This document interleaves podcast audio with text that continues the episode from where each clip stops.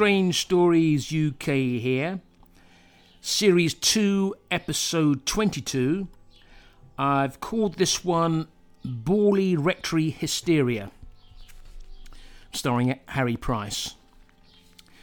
Well, I've wanted to make a podcast on Borley for sentimental reasons, as years ago, when I was still a teenager and just passed my driving test, some friends and I made the 150 mile odd journey to visit and spend a night at Borley after we discovered that it was said to have been the most haunted house in England.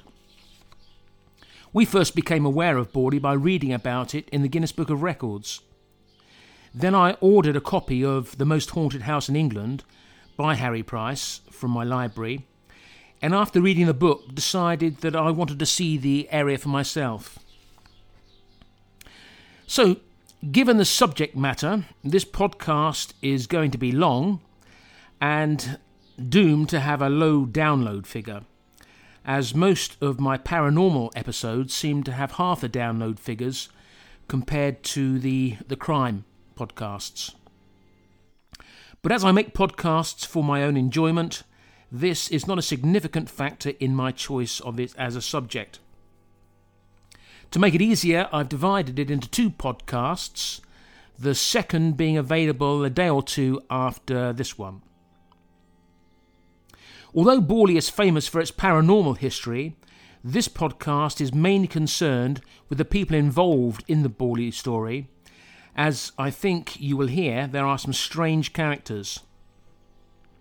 In some respects, it could be made into a comedy programme like Father Ted, although there are some tragic figures, and as my daughter observed, madness seems to attract madness. When my friends and I visited the site, the house had long been demolished, and we spent the night at Borley churchyard. The church was open, and there was a little pamphlet about ghosts, asking visitors, visitors to remain respectful of the church and the surrounding area. Despite our overactive imaginations, I don't recall anything happening other than an uncomfortable night sleeping in survival bags after drinking quarter bottles of whisky. We also visited a National Trust property, Melford Hall, that was close by, and several public houses. Borley has had so much publicity and so much written about it, there have been different views popular at different times.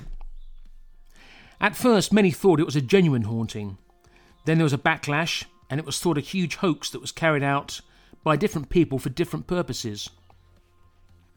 Usually, I would take the Society of Psychical Research line, the SPR, on what the most likely truth is, but even this is confused, and they seem to pull their punches due to jealousies and hate that seems to have caused by those taking different views. There's a lot of politics involving involved regarding Borley, that continues to the present time. Harry Price stated, I wonder how many of my readers are aware of the number of squabbles, petty jealousies, and open feuds that are taking place amongst those investigating psychic phenomena. I'd imagine that Harry said this with his tongue in his cheek, as he did very little to bring the two different factions together. I will state at the outset that I think that the main driver of the Borley story was Harry Price. He was a deeply flawed personality. And to quote the Economist magazine, Price was a rogue, a falsifier, and a manufacturer of evidence. There was a taint of corruption in everything that Price was involved in. He wanted to make money out of things he was interested in. At the time of the hauntings being publicised, Price had so many supporters, goodwill, and good press that it was difficult to say anything against him for the fear of upsetting and engaging the wrath of his followers. Price's story had such an influence on those visiting the site that the simplest things that were to happen at Borley, such as a tape recorder failing to work properly, or losing a pencil, or a dog refusing to enter a building, were all given examples of supernatural forces at work.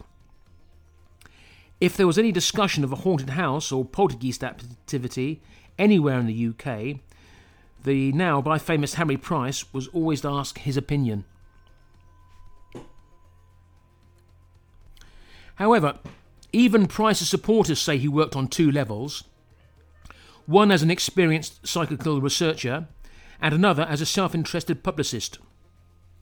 It was said that the Borley case is an admirable example of the difficulties of psychical research in ascertaining what actually happened in dealing with the people concerned, especially in deciding between all the interpretations put forward, entangled as they often are with assumptions, suspicions, emotions, and sometimes deliberate deceit. Anyhow, let us consider Borley Rectory. Borley Rectory was built in 1863 under the orders of the Reverend Henry D. E. Bull. He lived there with his family of 14 children. It was a large red bricked house of about 30 rooms in the Essex countryside, countryside, miles from anywhere. It would not have won any design awards. After various extensions, including a wing built in 1875, the house surrounded a courtyard in the centre. It was built on the site of the previous Herringham Rectory, and that was built on the site of a Tudor rectory. Next door, within spitting distance, was the rectory cottage, built around 1800. That was quite a substantial building and originally used as a coach house. The Bull family were related uh, to the aristocratic Waldegrave family, who had been the original lords of the manor. The Bull family were thought to have been part of the Boleyn family, changing their name to Bull after their probable ancestor, Queen Anne Boleyn, was executed by Henry VIII. Henry Bull was nicknamed Old Bull. He was considered something of a tyrant during his time as rector of Borley between 1862 and 1892. He was a typical wealthy squire parson and felt enabled to lash out at locals with his whip if they did not move out of his way or he was unhappy with their attitude. His family owned a lot of land in the area. At least one rectory maid, a Katie Boreham, had given birth at the rectory to a child fathered by Henry Bull, and both Katie and the child died, or were perhaps murdered. It's thought there'd been other servants impregnated by the local rector and dying through poisoning, possibly poisoned in an attempt to get rid of an unborn child. These stories were covered up due to the deference towards the influential Bull family. Henry Bull lived up to his name, a bull of a man, broad shouldered and strong, who liked boxing and hunting, and he only wore clerical dress on Sundays. Bull had at least 14 children and was interested in the paranormal, and was said to spend a lot of time in the summer house in the rectory garden communicating with spirits. It seemed quite normal in the Bull household to accept ghosts as a fact. Henry Bull died of tertiary syphilis in the blue room of the rectory Blue Room being the master bedroom. He died in 1892, being succeeded as rector by his son, also called Henry Bull, but was known as Harry, Harry F. Bull, who was aged 30. Harry was born out of wedlock and remained a bachelor until he was 49 years of age in 1911. Then he became unhappily married, being many rows with his wife. And when his wife moved in, the rest of the Bull family moved out to a Chilton Lodge at the nearby town of Sudbury. Ivy, who was Harry's wife, was not popular with his family, being accused of marrying for money. And when Harry died, again, there were allegations that she had poisoned him. One of Harry's university friends was P. Shaw Jeffrey, who would come and stay at the rectory and who claimed to have witnessed several incidents of phenomena, but these may have been due to practical jokes played against him. His items went missing and then they were returned. There were different cliques of bull children living there at the time, and it's quite likely that there would have been a lot of larking around in the house. And an earnest character such as Shaw Jeffrey would have been an ideal target for bored, idle minds. Shaw Jeffrey described Harry Bull as often falling asleep, and it was thought that he may have suffered from narcolepsy. He said that Harry always seemed very interested in the subject of ghosts. It's said, or it's been suggested, that the visions of ghosts claimed by Harry Bull may have been hallucinations related to his narcolepsy. Harry seemed well liked, although he was eccentric and was always interested in anything ghostly and in life after death. And he seemed to collect stray cats which he fed near the summer house in the gardens, where, like his father, he would often communicate with the spirits. In 1900, four of the Bull sisters are said to have seen the apparition of a nun on the rectory lawn. A ghost nun was first supposedly seen in 1890. The nun is supposedly seen at intermittent periods. The house had a reputation for being haunted, possibly due to Henry and Harry Bull speaking of their experiences. It seemed that both the Reverend Bulls loved to tell tales of ghosts and folklore to anyone who would listen, and publicised locally that the rectory was haunted. The rectory gave the appearance of a popular image of a haunted house. The Bull family seemed rather strange and hysterical, and some of their claims could be described as uh, self deceiving. There was also stories of uh, apparitions of a phantom coach and horses, both being seen and heard during the time the Bulls were living in the rectory. The most famous sighting is uh, during the period of World War One, when an Edward Cooper saw the phantom coach and horses for 30 seconds. Such sightings being recorded in all the books written on the Borley hauntings. What is not recorded is that uh, Mrs. Bull, the Miss Bulls, kept an old fashioned coach which was used frequently by an elderly cousin in her visits around the neighbourhood. During his time at the rectory, their cousin Lionel Foyster would joke that he wished that the headless coachman would give them a lift to Sudbury, the nearest town, as the bus service was so unreliable. The villagers all knew about the, the coach, and it seemed that no one mentioned it. This is the coach that was owned by the Bull family.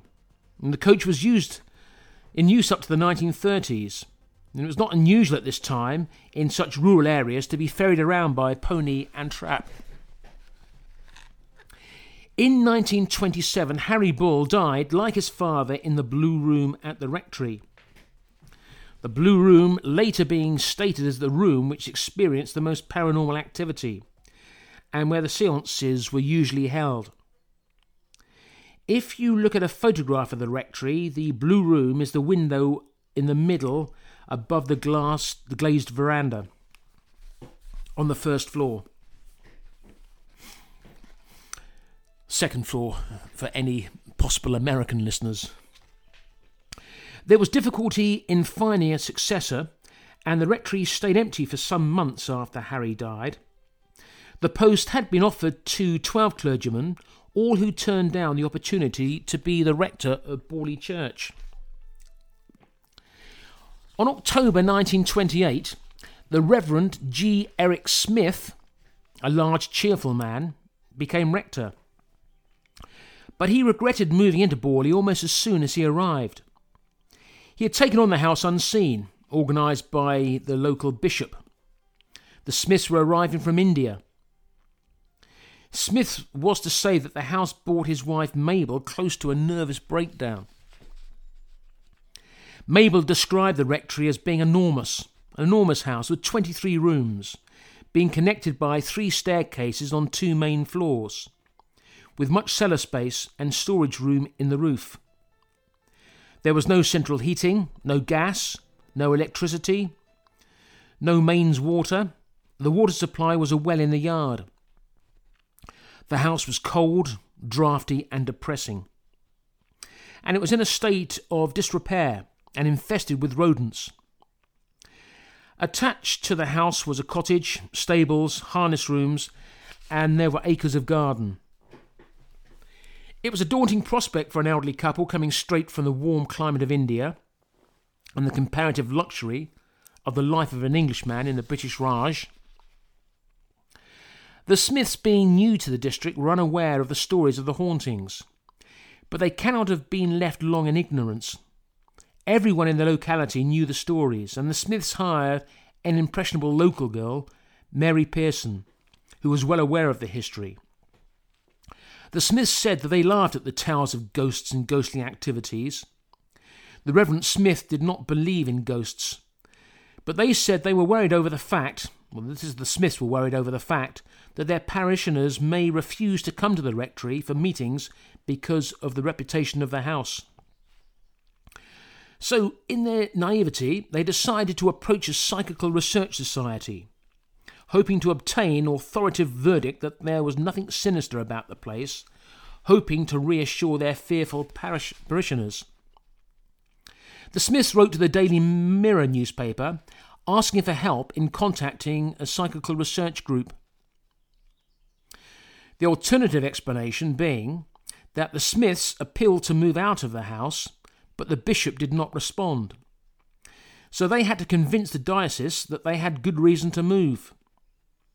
They now knew of the haunted reputation of the house and used that as leverage. It's claimed that they were using the haunting or the haunted reputation of the building in an attempt to find an excuse to leave, which is pretty much what Mabel Smith later admitted to.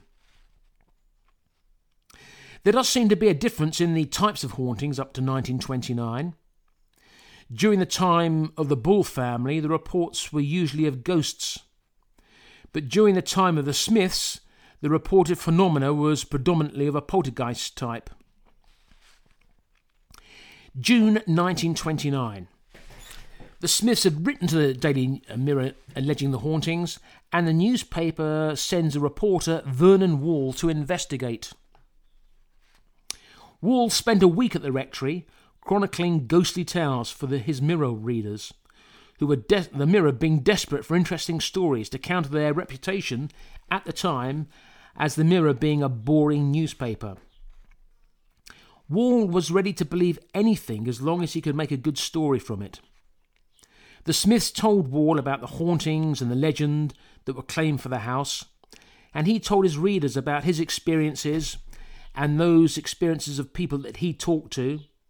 He told of the seances in the Blue Room, and he happily wove all these tales into stories Unfortunately, Wall was never questioned by anyone or ever spoke of his experience after posting his final report on the 17th of June 1929. The Daily Mirror further embellished the stories Wall sent in, talking of the rectory being built on the site of a great monastery during the medieval period, which was not true, and how there was a passionate love affair between a nun and a coachman and the coachman was lynched, and the nun, the nun was bricked up alive in the walls. The nun's ghost was said to reappear on the anniversary of her death at 9 pm on the 28th of July each year. All total nonsense.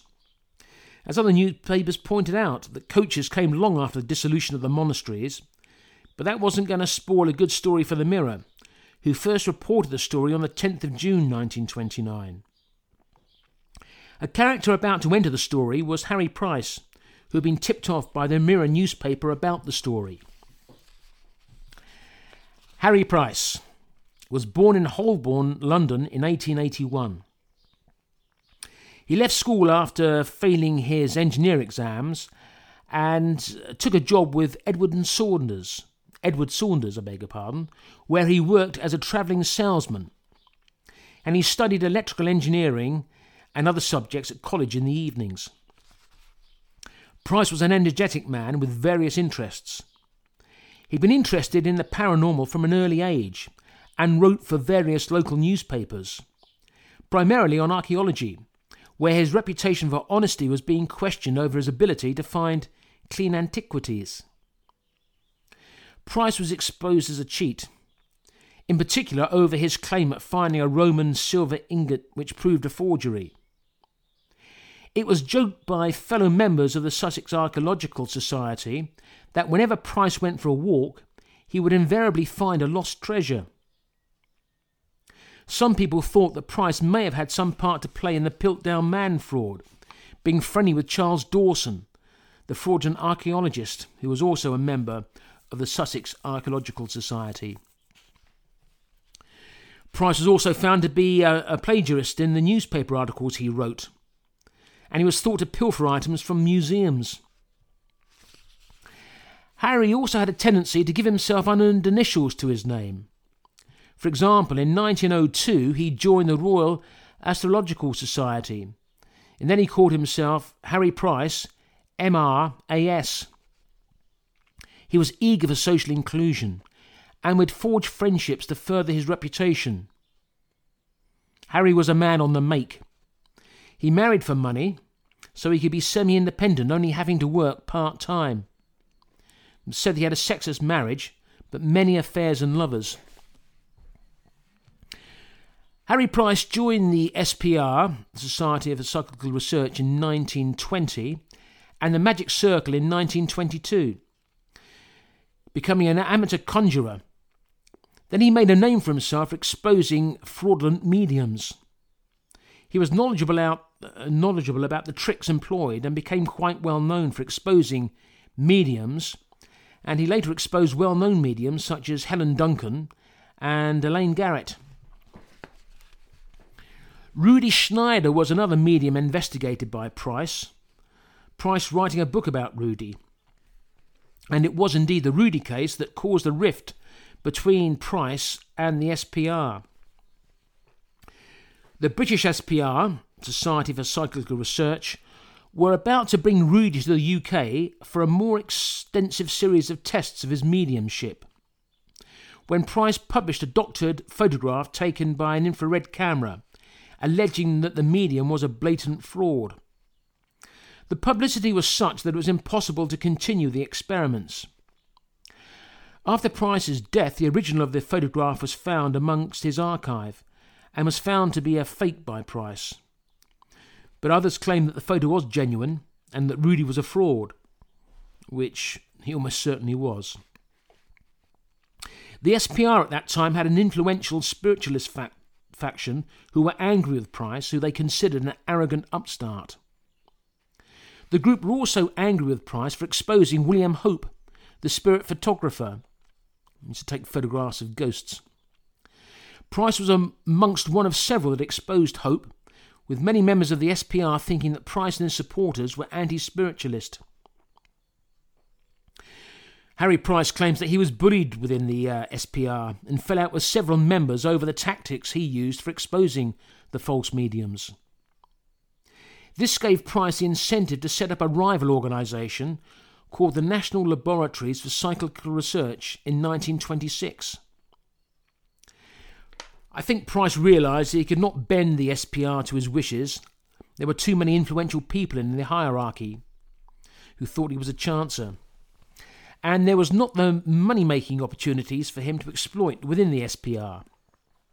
So it was better for him to start his own organisation. Harry charged membership fees for those joining his exclusive members club, the National Laboratories, which proved a useful source of income for him when he became a household name and people applied to join his association. Harry was a self publicist and a borderline charlatan who could not stop himself from crossing the line from time to time. But by the late 1920s, Harry was regarded as one of the leading authorities on ghosts in haunted houses. I like the quote of Robert Aickman, who knew Price well, and said of him, Price's love of public speaking was only equalled by his badness as a public speaker. But Price travelled the country publicising cases that the public wanted to hear about, and he knew what the public wanted. For example, the Joanna Southcott box. Joanna Southcott was a religious fanatic who claimed to be a prophetess and somehow managed to gain some support in the West Country. She had a box that was supposed to be opened in the time of a dire national emergency and in the presence of 24 bishops. Price was supposed to have got hold of the box and he managed to persuade one bishop and he said he would open it on Monday, the 11th of July, 1927. The press took the bait, and there was great interest. Before the box was opened, there was an hour lecture on Joanna Southcott, with a crowd jeering, who had paid three and six entrance fee. They're all shouting, Open the box! amongst much jeering. Finally, the box was opened to what the Times newspaper described as an atmosphere of humorous scepticism. Inside the box was a horse pistol, a dice box, a bead bag containing some coins, a pair of earrings, a diary from 1715, a book of Ovid's Metamorphoses, a couple of religious pamphlets, a medal from 1791, a booklet of prophecies and predictions for the year 1796, and some other rubbish, which left the audience in hysterics. The Bishop of Grantham, the only bishop Price could persuade to attend, said, I'd always been interested, but it's not very illuminating, is it? The main insight into the stunt came from Price, who said the public had always been fascinated with mystery boxes. If one possesses a box with a history, that's good, but a locked box is so much better. So that's some insight into Harry Price, and it should be mentioned that he became a very popular figure, known for exposing frauds by the late 1920s. So, going back to Borley, Harry Price had been tipped off by the Mirror newspaper, and he and Lucy Kay first visited Borley on the 12th of June 1929, telling the Smiths that he was representing the American Society for Psychical Research, as he was anxious not to get the British uh, Society of Psychical Research interested in the case. He wanted it all for himself. During Harry Price's first visit, almost immediately a remarkable sequence of poltergeist phenomena occurred. Bangs and crashes, keys and coins thrown around, cats too scared to enter the house. Mrs. Mabel Smith later said that she could not help being led to suppose that Mr. Price was producing some of the effects. By the evening, things had quietened down somewhat, and the Smiths had invited the Bull sisters to dinner with Price and Vernon Wall to discuss the problem. A seance was held which produced another display of poltergeist activity, all of this being eagerly reported by Vernon Wall to the Daily Mirror. Price getting his name in the newspaper as well. Harry Price had to return to London on the 14th of June, but left Lucy Price to continue the investigations and report on phenomena. Did I mention that Lucy, Lucy Price, Lucy Kay, I meant to say, was his secretary and probable, well, was his lover? When Price left, there was bell ringing. The servants' bells would ring in rooms where there was no one present. It was explained that this may have been due to rats or mice running along the bell wires. Later, it was shown that by standing on a chair in the pantry, there was a gap in the ceiling where it was possible to grab the bell wires and give them a shake to set off the bells ringing, which some people would ascribe to ghostly activity. The rectory started to get lots of visitors hanging around outside after the newspaper reports. At weekends, carloads of visitors were arriving. One local coach company began running trips to the rectory. The news story was becoming the news phenomena of that summer, and it was reported in foreign newspapers. And police had to control the crowds at popular times. To the Smiths' delight, by the 14th of July 1929, the bishop moved them to a small house in the nearby village of Long Melford and within a year they moved out the area to Norfolk. It seemed that the Smiths' plan to escape the house they detested by blaming ghostly activity had worked, but had started a chain of events that people were keen to exploit and made Borley front page news. Twenty years later, in 1949, Mabel Smith told the Daily Mail that there'd been so much publicity as a result of the Price investigations that she had dreaded any other questions about Borley. She did want to make it clear that she never had any reason to think that the Borley was haunted. She said that she was aware of the gossip, but there was no paranormal happenings during her time at the house. Mabel Smith said that the only times there seemed to be paranormal happenings were when Harry Price visited, when such things as loud noises and keys were thrown around. She said that her husband and their guests thought Price was responsible for the effects. She talked about having dinner with Price when the wine turned into ink. Mabel said that they knew Price was an expert conjurer, and their maid confessed that she saw Price throwing a coin, so she retaliated by throwing some sugar. Mabel admits that the maid produced some of the effects herself when she was bored. But people were reluctant to accuse Price of anything due to his reputation and fame at the time. Mabel Smith said she wasn't sure how many people suspected Price of trickery, but she thought that the newspaper reporters Wall in Sutton both suspected Price. Also, Lord Charles Hope, Major Douglas Home, and a Miss Leadsom, all who came with Price to witness phenomena. Mabel went on to say that she was glad of the publicity of the case, which was partly the reason that they could insist on the move, but the real reason was the dreadful living conditions at the house which they found unbearable. That was the real reason they did not voice their suspicions about Price, and they did not deny the phenomena, as they would have done anything to help them move out. After making this statement, there was an attempt at character assassination by Price supporters on Mabel Smith, saying that she was obsessed with the afterlife, is unconsciously untruthful and an unreliable witness although there's no reliable record of her ever saying anything about paranormal happenings at the rectory while she was living there. Other newspapers were reporting on the case, and on the 25th of July 1929, the Daily Mail reported Charles Sutton accompanied Price and Kaye to the rectory. The rectory was empty as the Smiths had moved out. This led to an incident where, which Price said was to a fate poltergeist activity, and Price did not visit again until October 1931. Price claims he was ill and too busy on other projects. But an alternative explanation being that he was too ashamed to visit and wanted to put time and distance between the incident. We shall examine this incident more fully later on, which has become known as the Sutton incident.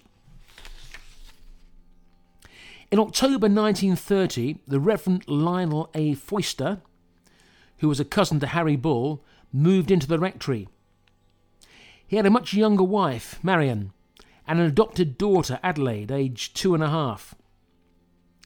The next five years, while the Foysters were involved at the rectory, there was the most eventful and controversial period of paranormal activity at the rectory it would be profitable to examine some background information on the Foysters. Lionel Foyster followed his father into the church and was ordained as a priest aged 26. He was a curate at uh, Yorkshire and then Cheshire before leaving the UK and becoming a missionary in Canada. Before he left, he baptised his friend's daughter, Mary Ann Shaw, who he was later to take as his wife in the autumn of 1922 when she moved out to Canada to be with him after being deserted by her first husband.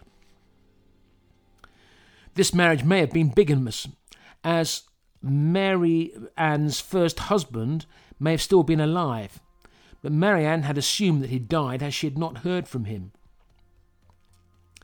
Mary Marianne, who was 22, had married her first husband when she was 15 when she gave birth to a son, became known as Ian Greenwood. Ian was brought up by his maternal grandparents. There was some gossip that Lionel had been forced to go to Canada because his family were desperate to cover up Lionel's indiscretions with young girls. Lionel Foyster, who Marianne called Lion, lost his fortune in the 1929 Wall Street crash. And this, plus Lionel's poor health, he developed chronic rheumatoid arthritis, the couple were forced to move back to the UK, where he took over the job as rector at Borley. It was more of a father daughter relationship uh, between Lionel and Marianne, but they both seemed fiercely loyal to each other, and there seemed affection between the couple. It was a strange setup at Borley, most of which came to light later when a private investigation, uh, private investigations were made into the life of Marianne Foyster. Marianne thought Adelaide was lonely without other children. She advertised in the Times newspaper for a playmate for her, and as a result, a little boy called Francois, a few months younger than Adelaide, would come and stay at the house. Francois's father would come and visit every weekend at first. Then the father, who was also called called himself Francois, started to do some odd jobs around the house. He proved useful in the garden, and he soon became Marianne's lover. It seemed that Marianne had a series of lovers. It was suggested that Lionel condoned her relationship and may have been excited by them and encouraged them. It's even been suggested that he spied on, on them during sex.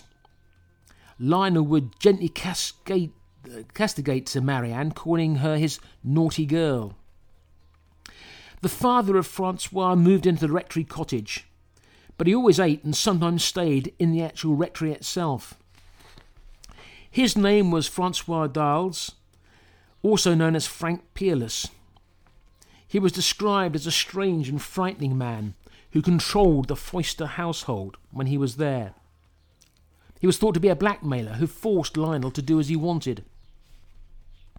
Marianne had told people that she did not, did not like Peerless very much their relationship was primarily sexual.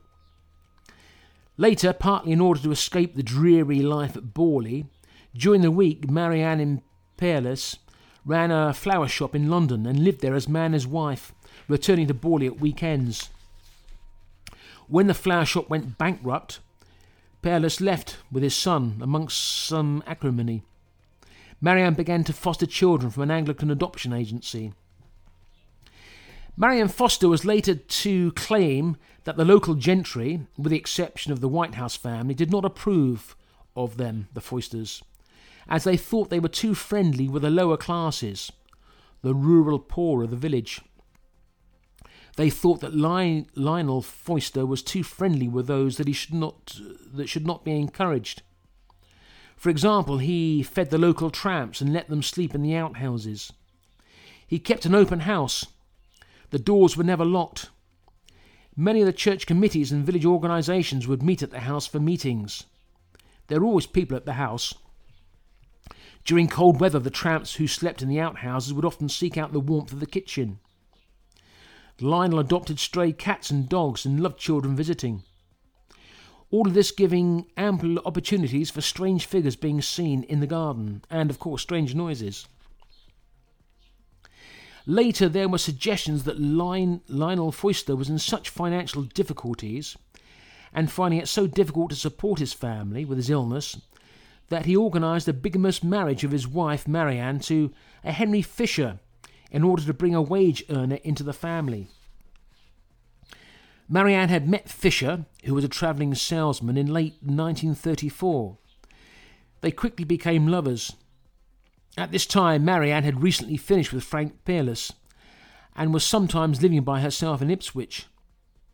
It seemed that she needed to get away from time to time. They married bigamously in February 1935. Marianne duped Fisher into believing that her husband Lionel was her father and their daughter was her younger sister. Lionel going along with the charade. Marianne also convinced Fisher that she was pregnant Fisher, who was away for long periods from work, was further duped when Marianne obtained a baby boy from the adoption agency and claimed it to be their child. Marianne was still fostering for the church adoption agency, and there were often strange children staying at the house, and this led to local gossip and accusations that there was a baby farm at the factory. In October 1935, Marianne and Fisher moved to Ipswich away from Borley. The adopted baby, that was almost certainly Marianne's, who had hidden, pregnant, had, had hidden a pregnancy and given away the baby for adoption. The baby was called John Evelyn Emery and was thought to be the result of Marianne's relationship with Peerless.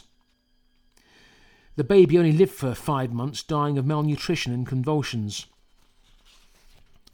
one of the more tragic stories at Borley. In October 1935, the Reverend Foyster collapsed in the pulpit at Borley Church and had to spend time in a nursing home before joining the Fisher family at Ipswich as his wife's father. Fisher eventually found out about the deception. Marianne was to say later that Fisher got caught, he thought I had money. I got caught, I thought he had money. She excused herself by saying that she was desperate. They only had Lionel's pension of £10 a month, and his medicine cost £2 a month, and sometimes as much as £8. Although it's thought that she did receive a small income for the, the fostering. By 1945, Fisher's marriage to Marianne had ended. He had periods of mental instability due to a motorcycle accident in his youth, and when he found out about the illegal marriage, he had a complete breakdown. In April 1935, Marianne is thought to have smothered Lionel Foyster with a pillow to help him on his way. Almost everyone who has investigated Marianne's past has come to this conclusion. It seemed that she felt compelled that she had to marry an American serviceman in order to leave the UK as a GI bride and start life afresh in America. On the 11th of August 1945, she married Vincent O'Neill and went to live at a war brides camp at Tidworth in Wiltshire, while the paperwork was sorted out to allow her to move to the USA. Although the marriage was not to work out, Marianne stayed and was highly thought of, working with old people. She died at the age of 93 in 1992. Whatever the truth about Marianne, she seemed a remarkable woman, doing what she had to do to survive. Reverend Foyster made a record of a variety of phenomena which commenced shortly after he took residence. He called it his Diary of Occurrences. But with his reputation as a respectable man of God in question for various reasons, it makes it easier to question his motives. It's claimed that he fabricated the Borley hauntings in order to write a best selling book, which he thought would lift him out of his financial difficulties. His inspiration was the Amherst poltergeist case, which Foyster would have been aware of it taking place in Nova Scotia, Canada in 1879, close to where he had lived. The phenomena at Amherst was thought similar to that that had been experienced at Borley during the Foyster tenancy. Similar noises, movement of objects, writing on walls, and so on. There are other similarities regarding the nature and people involved, the Foysters claimed that they did not know of the book written by a Walter Hubbell called The Haunted House at Amherst, but Marianne later admitted that her husband had the book and intended to write a similar book about Borley. Lionel did write a manuscript he called Fifteen Months in a Haunted House, but it was never published. It was a short work, only 42,000 words, at first, it was said to be strictly a strictly factual account, with only the names of those involved changed.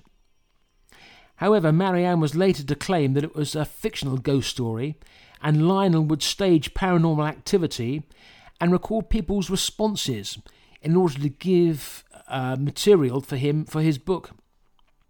Lionel was aware that Hubbell had made a great deal of money from his book about the Amherst poltergeist, and he needed to make money. Marianne said that Harry Price was aware that Lionel's book was mainly fiction when he was shown the book on his first visit to the house when he stayed the night.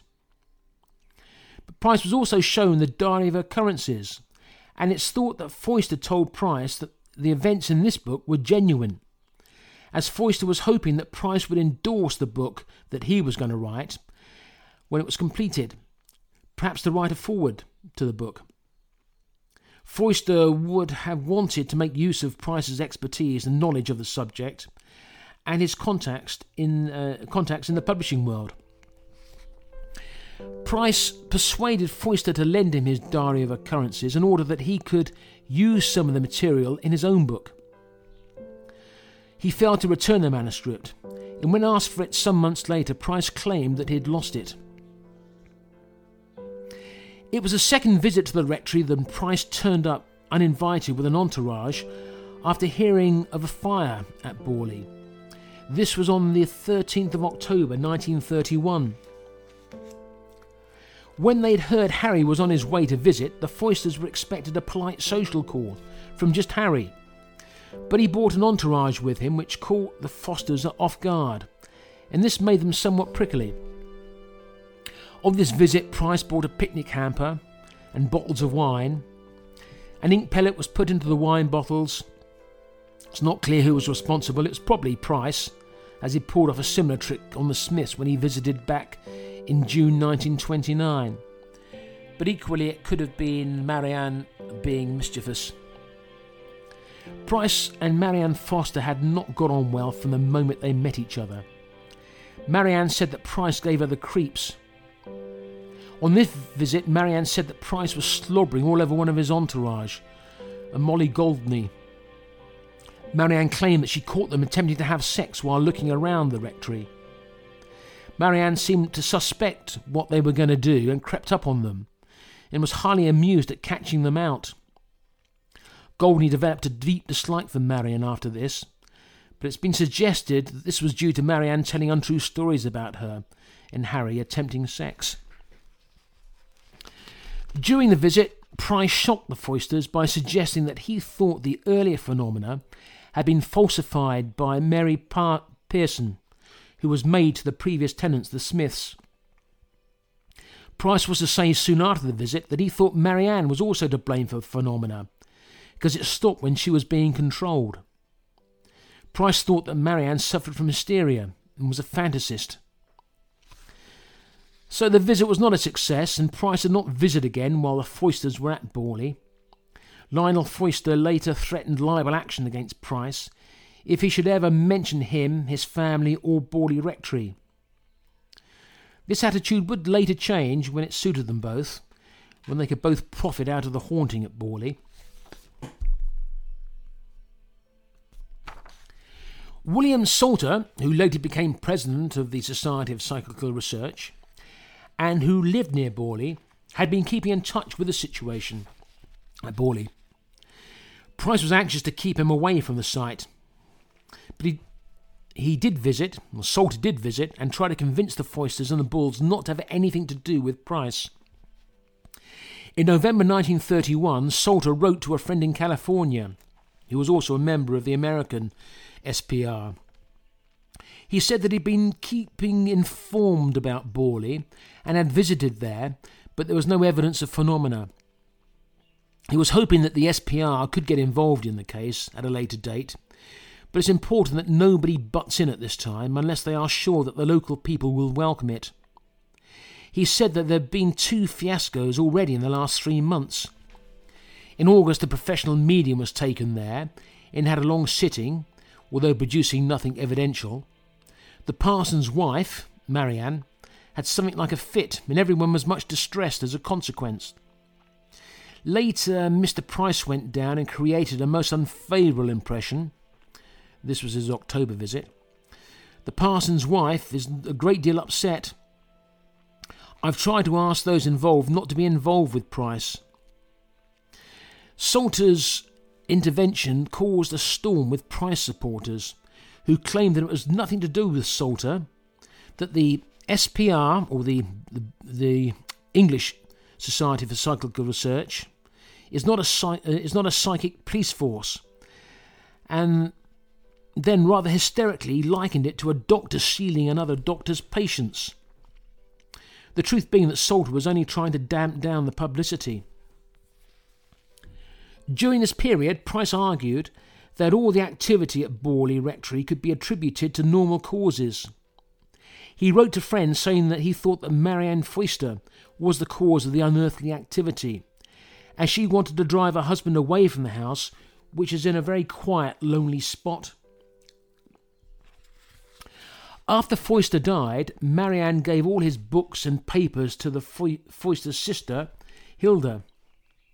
Marianne did not think much of Foyster's manuscript, Fifteen Months in a Haunted House, thinking it was something to keep him amused while he was confined to bed, and it would not, never amount to anything worthwhile. It's assumed that Price got to hear of this and obtained Foyster's manuscript from Hilda.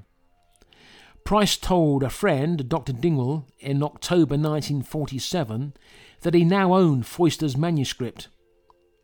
It's difficult to know for sure if Price knew it was a work of fiction, but he included huge extracts of it in his two books on Borley and recorded them all as fact.